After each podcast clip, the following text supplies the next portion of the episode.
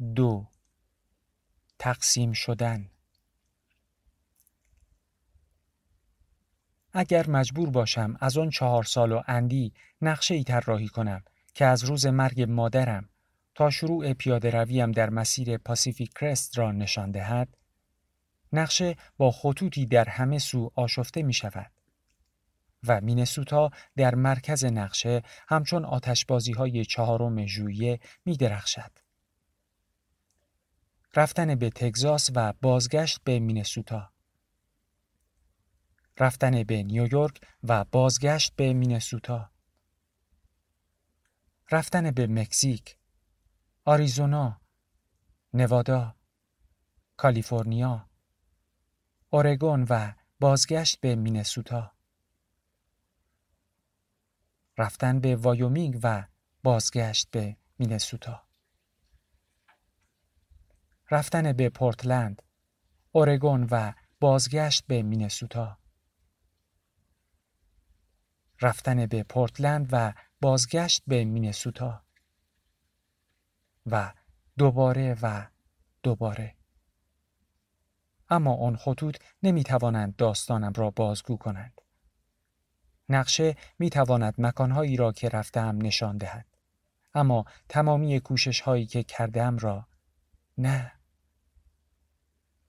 اینکه چگونه در ماههای پس از مرگ مادرم میکوشیدم و شکست میخوردم تا جای خالی مادرم را پر کنم که خانوادهام را در کنار یکدیگر نگاه دارم.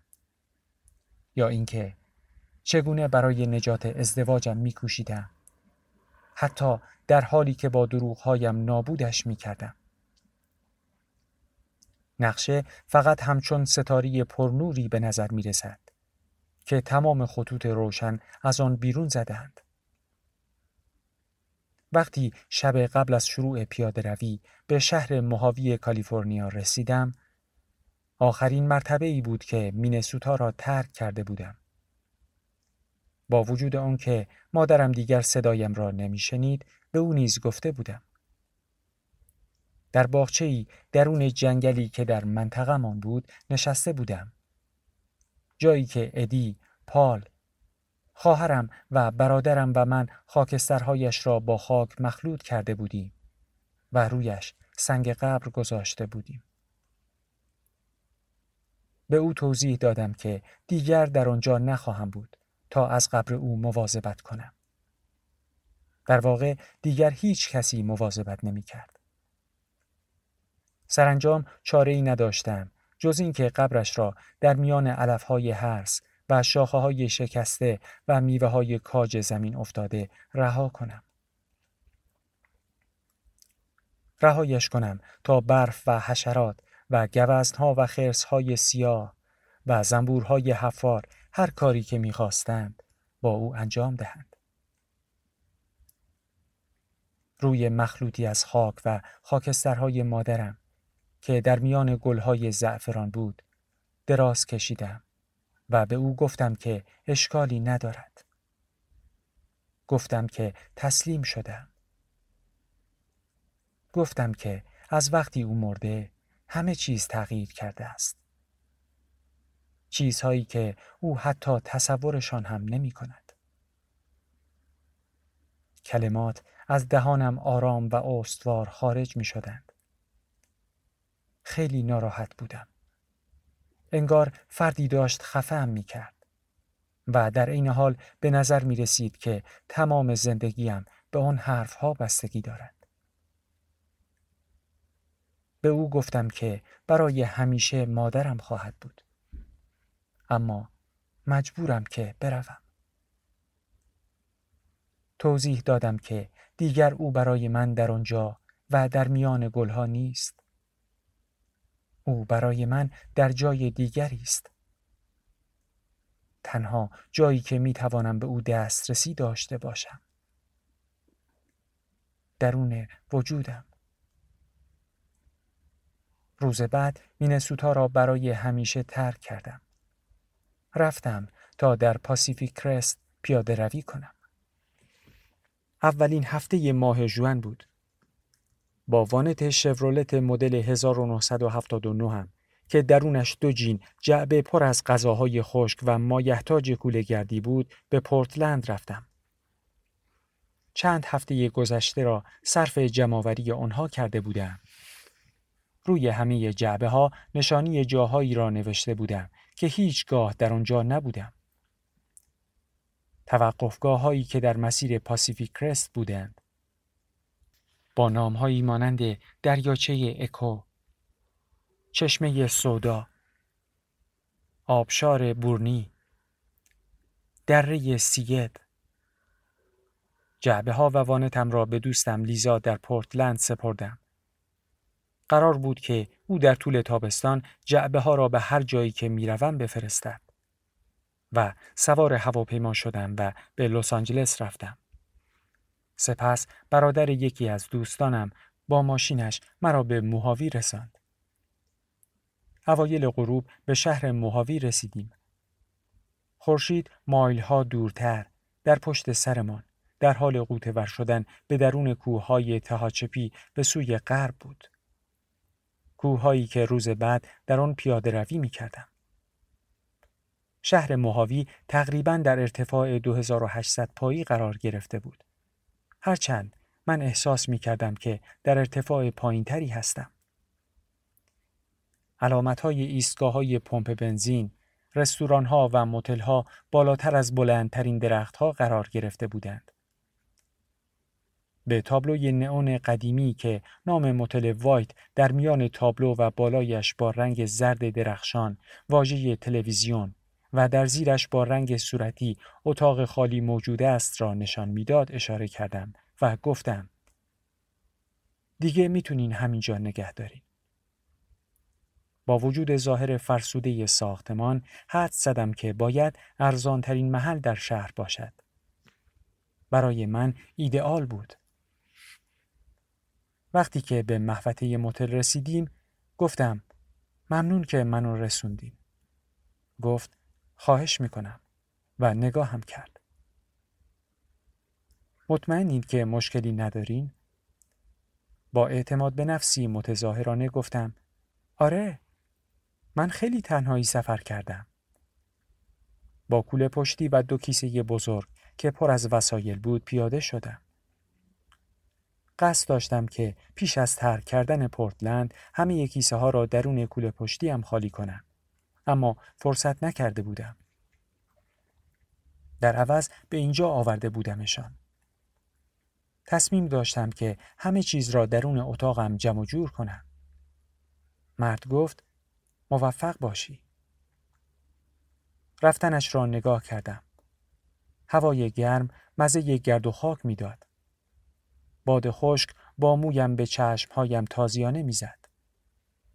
محوطه پارکینگ زمینی پر از سنگ ریزه های سفید بود که در جایشان چسبیده شده بودند. ساختمان موتل ردیفی طولانی از درها و پنجره هایی بود که پرده هایی کمرنگ داشتند. کوله پشتیم را روی دوشم انداختم و کیسه ها را برداشتم. اینکه همه بارم فقط همین بود عجیب به نظر می رسید. ناگهان احساس دلشوره کردم. لذت بخشیش از آنچه که فکر می کردم کمتر بود. شش ماه گذشته را صرف تصور کردن این لحظه کرده بودم و حالا که اینجا بودم حالا فقط چند مایل تا پاسیفیک کرست فاصله داشتم. ذوق و شوقش را از آنچه که تصور می کردم کمتر دیدم. انگار خواب می دیدم تمام فکرها در ذهنم شناور شده بودند. به جای غریزه با تصمیم پیش رفتم. پیش از آن که بتوانم به سوی دفتر موتل حرکت کنم مجبور شدم به خودم بگویم که برو داخل. برو و یک اتاق بگیر. زن محسنی که در پشت پیشخان ایستاده بود گفت 18 دلار میشه. با تأکیدی گستاخانه از طریق در شیشه‌ای که لحظاتی قبل از آن وارد شده بودم به پشت سرم و بیرون نگاه کرد. اگه قرار باشه فرد دیگه هم بهت ملحق بشه بیشتر هم میشه. گفتم نه کسی همراه هم نیست و از خجالت سرخ شدم. تنها زمانی بود که وقتی داشتم حقیقت را می گفتم احساسی داشتم که انگار دارم دروغ می گویم.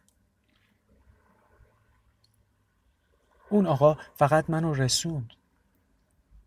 پاسخ داد. فعلا میشه 18 دلار. ولی اگه فردی بهت ملحق بشه باید پول بیشتری بدی. با آرامش گفتم کسی به من ملحق نمیشه. از جیب شلوارکم 20 دلار درآوردم و روی پیشخان سر دادم. پولم را برداشت و به همراه دو دلار برگه پذیرش را دستم داد تا با خودکاری که به زنجیر جا خودکاری متصل بود پرش کنم. در حالی که به فرم پذیرش اشاره می کردم گفتم من پیاده هستم. بخش مربوط به ماشین رو را پر نمی کنم. به او لبخندی زدم اما او پاسخ لبخندم را نداد. گفتم راستش من هیچ آدرسی ندارم. دارم سفر می کنم. برای همین گفت آدرس جایی که وقتی برمیگردی میری اونجا رو بنویس. ببین موضوع همینه. مطمئن نیستم که بعدش کجا میرم. چون واق واق کنان گفت خب آدرس دوستات رو بنویس. هر جا که یه خونه هست. گفتم باشه. و آدرس ادی را نوشتم.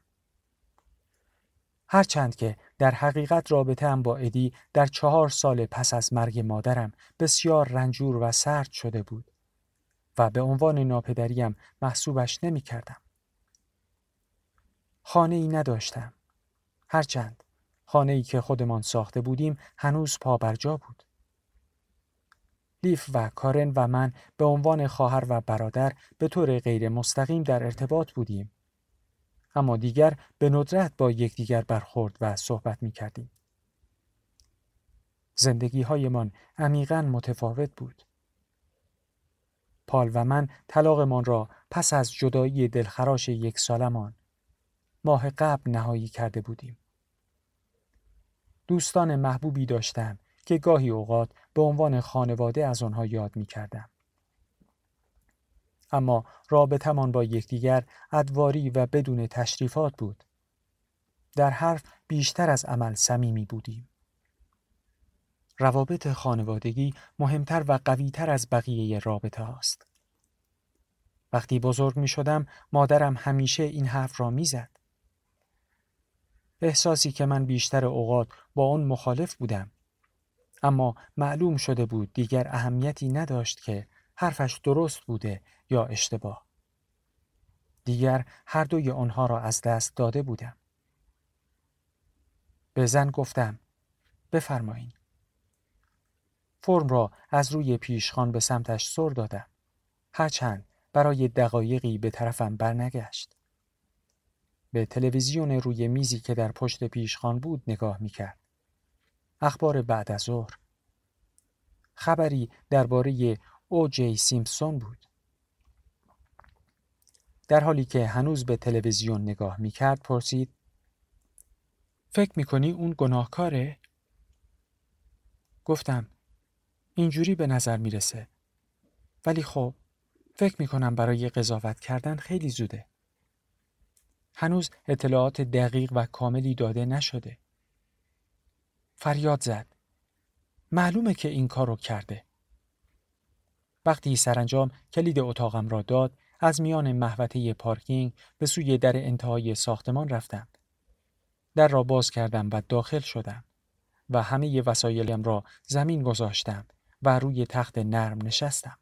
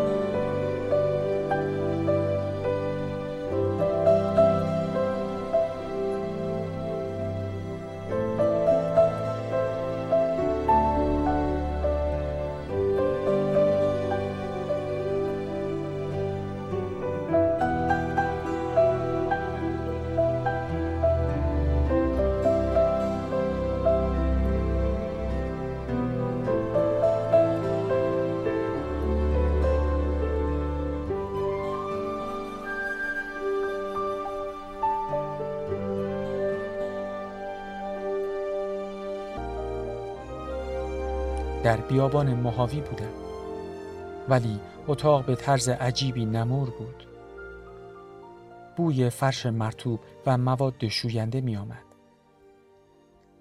جعبه فلزی سفید رنگ پرسر و صدایی در گوشه اتاق بود. کولر زوار در رفته ای که دقایقی باد سرد از آن خارج شد و پس از مدتی با تلق تلق کردن خاموش شد و فقط احساس دلواپسی حاکی از تنهاییم را شدید کرد. به این فکر کردم که بیرون بروم و برای خودم همنشینی پیدا کنم. پیدا کردنش کار آسانی بود. سالهای گذشته زیافتی واقعی از همنشینان یک و دو و سه شبه بود. ولی حالا همه آن روابط با افرادی که دوستشان نداشتم برایم مزهک به نظر می رسید. و در این حال هنوز به خوشگذرانی به دور از چیز دیگر تمایل داشتم. از تخت بلند شدم تا جلوی این اتش را بگیرم.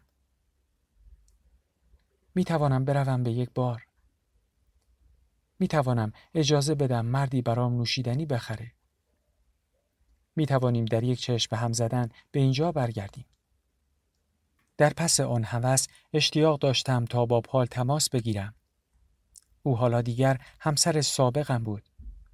اما هنوز به عنوان بهترین دوستم حسابش می کردم. در سالهای پس از مرگ مادرم به همان اندازه که از او دوری می کردم به او تمایل داشتم. در میان غم و اندوه خاموشی که در زندگی زن و شویمان داشتیم اوقات خوبی را سپری کرده بودیم.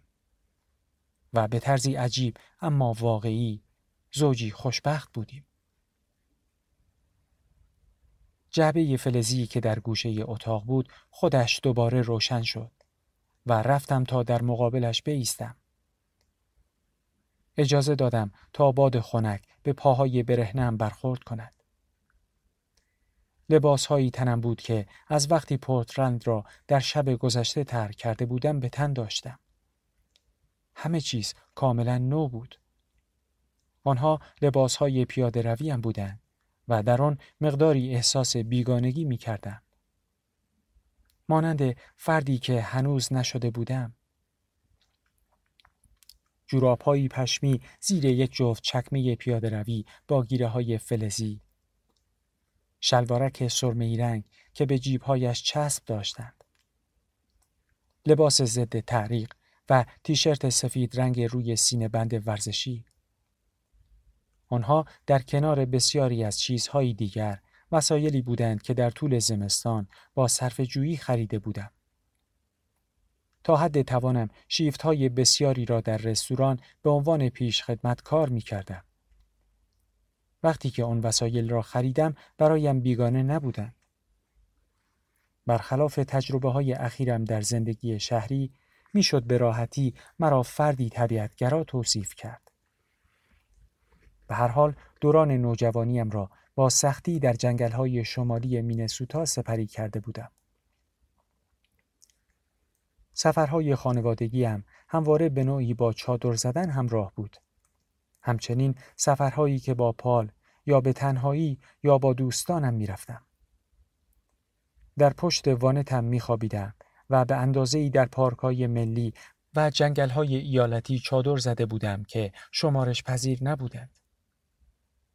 اما حالا در اینجا در حالی که آن لباس ها را به تن کرده بودم ناگهان احساس کردم که خودم را گول زدم. از شش ماه قبل که تصمیم به پیاده روی گرفته بودم حداقل چندین مرتبه در مکالمه هایم با دیگران توضیح داده بودم که چرا این سفر خوب است و چقدر مشتاق این چالش هستم. ولی حالا که در موتل درون اتاق بودم می‌دانستم که نمی‌توانم این حقیقت را که درباره تصمیم مطمئن نیستم انکار کنم. در حین یکی از بحث هایمان بر سر اینکه با هم بمانیم یا طلاق بگیریم به پال درباره نقشه هم گفتم و او پیشنهادی داد. شاید بهتر باشد که برای اولین بار یک مسیر کوتاهتر را امتحان کنی. با عصبانیت پرسیدم چرا؟ فکر می کنی که از پسش بر نمی آیم؟ گفت نه حرفم این نیست. فقط میگم تا اونجایی که می‌دونم تا حالا کوله گردی نکردی. با خشم گفتم من قبلا هم کوله گردی رفتم. هرچند که حق با او بود. نرفته بودم. با وجود تمام کارهایی که تا به حال انجام داده بودم و به نوعی با کوله گردی مربوط بود، هرگز یک شب را با کوله پشتی در طبیعت وحشی سر نکرده بودم. حتی برای یک بار. هیچ وقت کوله گردی نرفتم. حالا با پشیمانی مزهکی به این جمله فکر می کردم. ناگهان نگاهم به کوله پشتیم و کیسه های پلاستیکی افتاد که از پورتلند با خودم حمل کرده و هنوز از داخل بسته هایشان بیرونشان نیاورده بودم. رنگ کوله پشتیم سبز تیره بود با حاشیه دوزی های مشکی رنگ. بدنش از سه بخش بزرگ تشکیل شده بود و دور تا دورش را جیب هایی توری مانند که از بدنه کوله پشتی آویزان شده بودند فرا گرفته بود. خود به خود می ایستاد. توسط لبه پلاستیکی که از زیر کوله پشتی بیرون آمده بود ثابت نگه داشته می شد. این به معنای آن بود که به جای آنکه مانند کوله پشتی های دیگر یک مرتبه روی زمین بیفتد درست سر جایش قرار می گرفت. رفتم و به روی آن دستی کشیدم. گویی سر بچه ای را نوازش می کردم. یک ماه پیش به شدت به من توصیه شده بود که به صورت امتحانی کوله پشتیم را پر کنم تا ببینم چگونه است. ابتدا قصد داشتم تا پیش از آن که مینیاپولیس را ترک کنم این کار را انجام دهم. و سپس تصمیم گرفتم وقتی که به پورتلند رفتم انجامش دهم. اما انجامش نداده بودم. تازه فردا باید امتحانش می کردم. اولین روز پیاده رویم در مسیر پاسیفیک کرست. یکی از کیسه ها را باز کردم و سوت نارنجی رنگی را که روی بسته بندیش نوشته شده بود پرصداترین در جهان بیرون آوردم. بسته بندیش را باز کردم و سوت را با آویز زرد رنگش نگه داشتم. سپس آن را دور گردنم انداختم. گویی یک مربی بودم. تصور کرده بودم که این گونه دور گردنم میاندازمش احمقانه به نظر می رسید. اما متوجه نشده بودم. مانند خیلی از چیزهای دیگر وقتی پرصداترین سود در جهان را خریده بودم به این موضوع فکر نکرده بودم.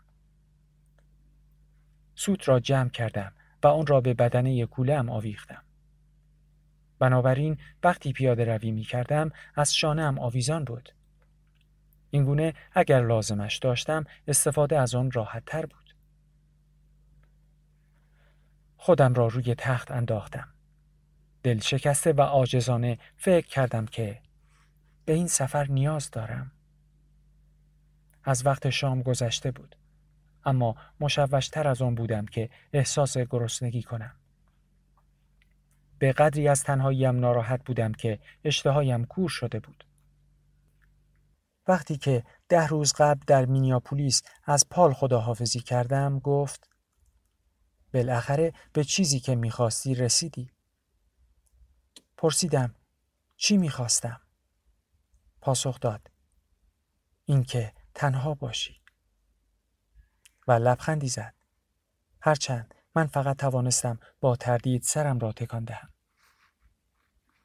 این چیزی بود که می‌خواستم. گرچه فقط تنهایی نبود. ظاهرا وقتی صحبت علاقه وسط بود به چیزی نیاز داشتم که توجیه نشدنی باشد. پایان ازدواجم یک از همپاشیدگی بزرگ بود که با رسیدن نامه‌ای یک هفته پس از مرگ مادرم آغاز شد. هرچند که پیش از آن آغاز شده بود. نامه برای من نبود، برای پال بود. با وجود تازه بودن غمم، هیجان زده به سرعت به اتاق خوابمان رفتم و وقتی نشانی فرستنده را دیدم آن را به دست پال دادم. نامه از دانشگاهی در نیویورک بود. در دوره دیگری فقط سه ماه پیش از آن که متوجه شوم مادرم سرطان دارد. به او کمک کرده بودم تا دکترای خود را در رشته فلسفه سیاسی بگیرد. در عواست ماه ژانویه فکر زندگی در نیویورک برایم هیجان انگیزترین چیز در جهان به نظر می رسید. اما حالا در اواخر مارس در حالی که پال نامه را باز کرده بود و با شور و هیجان فریاد می‌زد که پذیرفته شده است همانطور که او را به آغوش کشیده بودم و همه جوره به نظر می رسید که این خبر خوب را جشن گرفته ایم احساس کردم که به دو بخش تقسیم شدم زنی که پیش از مرگ مادرم بودم و زنی که حالا بودم زندگی قدیمیم مانند یک کبودی بر سطح بدنم بود. خود واقعیم در زیر آن کبودی تحت همه چیزهایی که فکر می کردم از آنها مطلع هستم می تپید. اینکه چگونه لیسانسم را در ماه جوان دریافت می کنم و چند ماه بعد با پال به نیویورک می رویم. اینکه چگونه آپارتمانی را در دهکده شرقی یا پارک سلوب اجاره می کنیم. مکانهایی که فقط تصورشان کرده و دربارشان خوانده بودم.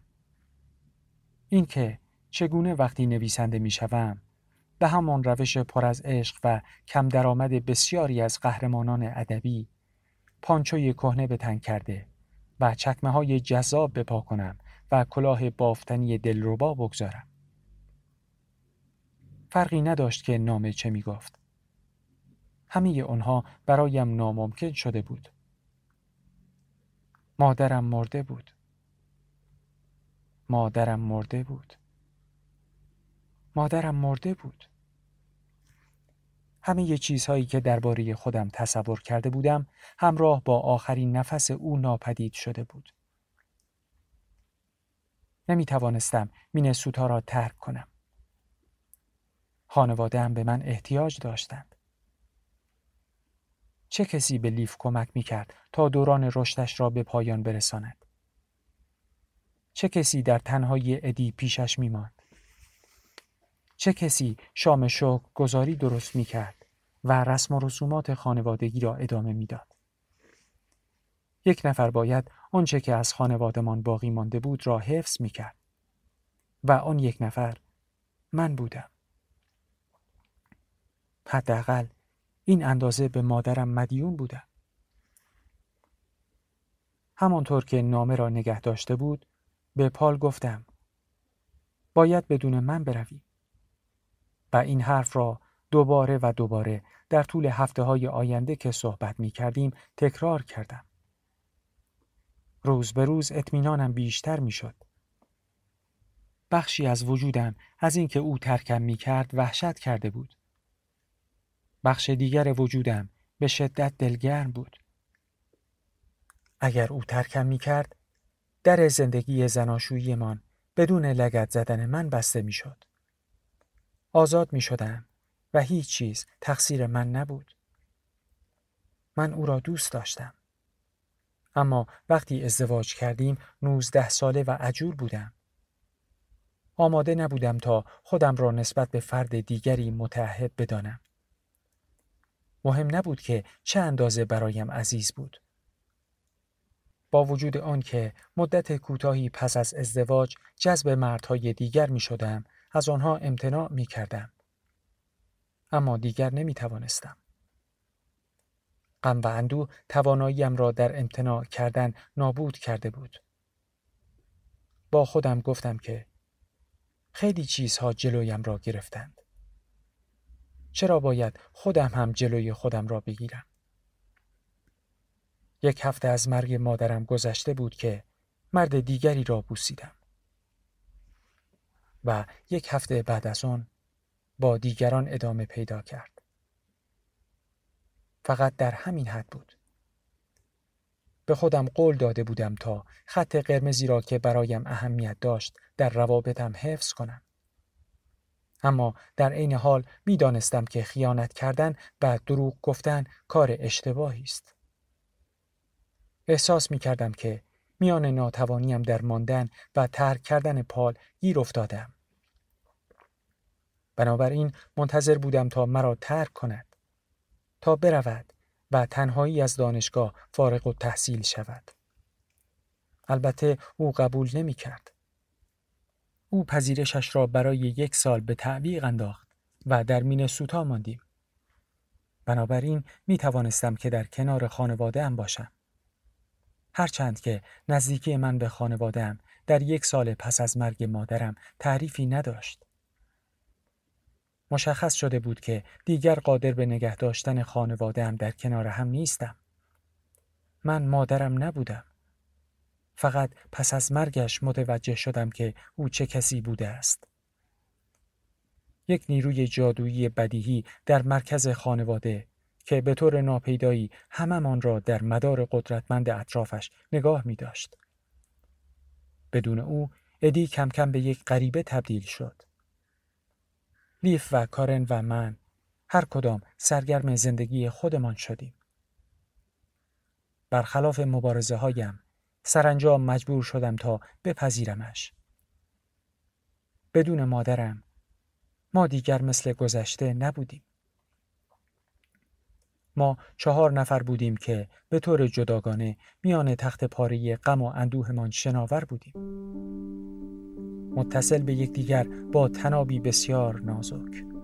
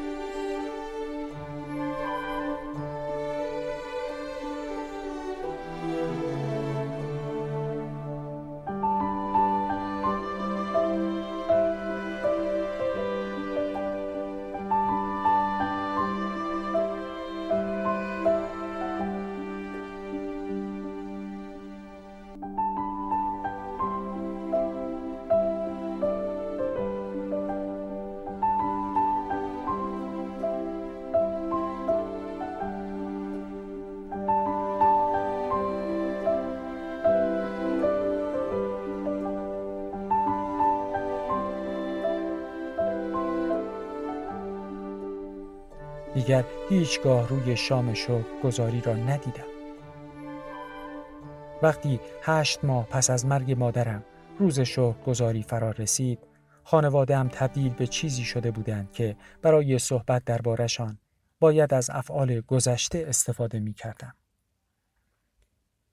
بنابراین زمانی که سرانجام من و پال یک سال پس از تصمیم ابتداییمان به نیویورک نقل مکان کردیم از رفتنم خوشحال بودم. در آنجا می توانستم یک آغاز تازه داشته باشم. می توانستم از کسافتکاری دست بکشم. می توانستم از ازاداری شدید دست بکشم.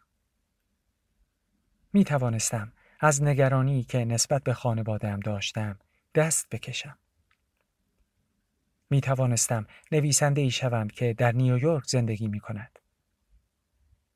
نویسنده ای که چکمه هایی جذاب به پا دارد و کلاهی بافتنی و دلربا.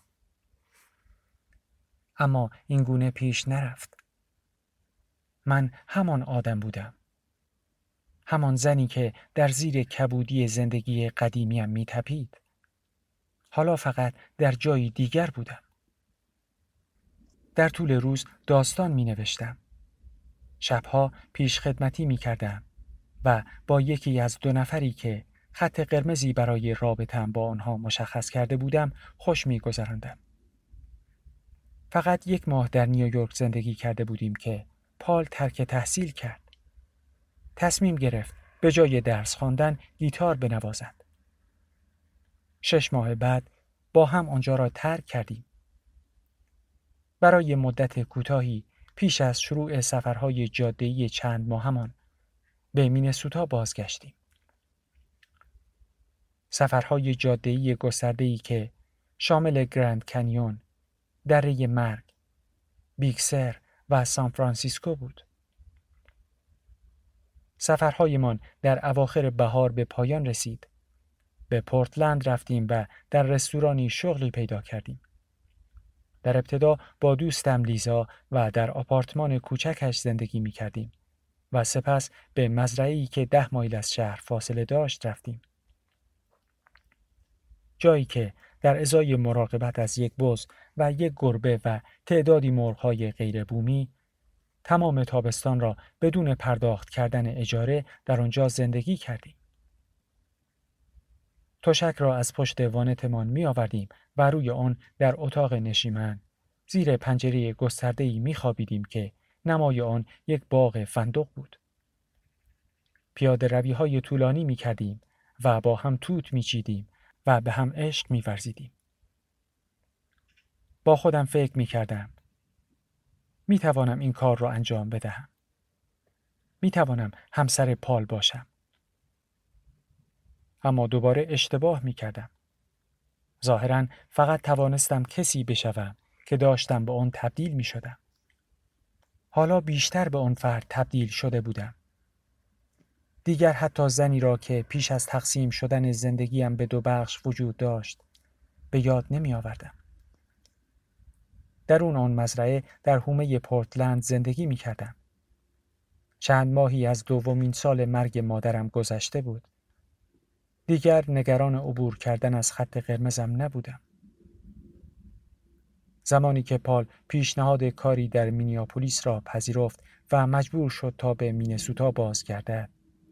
در اورگون ماندم و خوشگذرانی را دوباره آغاز کردم. با دوست قبلی زنی که صاحب مرغهای غیر بومی بود. با یک ماساژور. با مردی در رستورانی که پیش خدمتی می کردم. احساس این کار برایم شبیه به احساس افرادی بود که از قصد خودزنی می کنند. قطعی نبود اما واضح بود. خوب نبود ولی آری از غم بود. داشتم میکوشیدم تا بهبود یابم. داشتم میکوشیدم بد بودن را از وجودم جدا کنم تا بتوانم دوباره خوب باشم. در پایان تابستان وقتی به مینیاپولیس بازگشتم تا در کنار پال زندگی کنم باور داشتم که می توانم.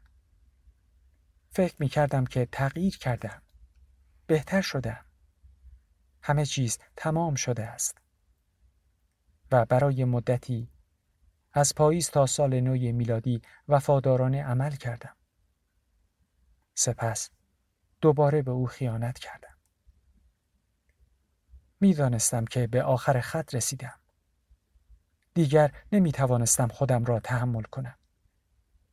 سرانجام مجبور شدم تا با پال حرف بزنم که این کار زندگیم را از هم پاشید. نه که دوستش نداشته باشم نه ولی باید تنها می ماندم. هرچند که نمی‌دانستم به چه دلیل. سه سال می‌شد که مادرم مرده بود. وقتی همه چیزهایی را که باید به پال می گفتم گفتم هر دو به زمین افتادیم و گریه و زاری کردیم. روز بعد پال ترکم کرد. کم کم به دوستانمان گفتیم که جدا از هم زندگی می کنیم. گفتیم امیدواریم مشکل را حل کنیم. گفتیم لازم نمی‌دانیم که طلاق بگیریم. در ابتدا دوستانمان باور نمی کردند. همه می گفتند که ما خیلی خوشبخت به نظر می رسیده ایم. سپس عصبانی شدند. نه از هر دوی ما بلکه از من.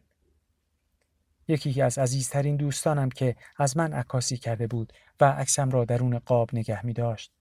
آن را از وسط پاره کرد و برایم فرستاد. یکی دیگر از دوستانم با پال رفیق شد. وقتی که از این اتفاق غمگین شدم و حسادت ورزیدم. دوست دیگرم گفت این همان چیزی است که سزاوارش هستم. چشیدن مزه کاری که خودم انجام داده بودم. حق نداشتم که با حرف او مخالفت کنم. با وجود این قلبم شکسته بود. به تنهایی روی تشکمان دراز می کشیدم و احساس می کردم که نزدیک است از رنج جان بدهم. سه ماه بود که از هم جدا زندگی می کردیم. همچنان در برزخی از آور بودیم. نمی‌خواستم دوباره با پال به پیش هم برگردیم و نمی‌خواستم که طلاق بگیرم. می‌خواستم دو نفر بشوم تا بتوانم هر دو کار را انجام دهم. پال با تعدادی زن ملاقات می‌کرد. اما من به طور ناگهانی از مردها دوری می‌کردم. حالا من اینکه ازدواجم را در برابر خوشگذرانی از هم پاشیده بودم. خوشگذرانی دور افتاده ترین چیز در ذهنم بود. در یکی از مکالمات نیمه شبیه غمانگیزم با دوستم لیزا او گفت نیاز داری که از اون مینیاپولیس کوفتی بزنی بیرون؟ بیا پورتلند و منو ببین. در عرض یک هفته از شغل پیش خدمتی استعفا دادم. وانتم را پر از وسایلم کردم و به سوی غرب رفتم. همان مسیری که دقیقا یک سال بعد مسیر پیاده رویم در پاسیفیک کرست بود. وقتی که به مونتانا رسیدم می دانستم که کار درست را انجام دادم. زمین های وسیع سرسبز تا مایل ها بیرون از شیشه جلوی وانتم قابل مشاهده بودند. آسمان تا دور دست ها ادامه داشت. شهر پورتلند فراتر از دیدم سوسو می‌زد. آنجا می توانست گریز دلپذیرم باشد. حتی برای مدتی کوتاه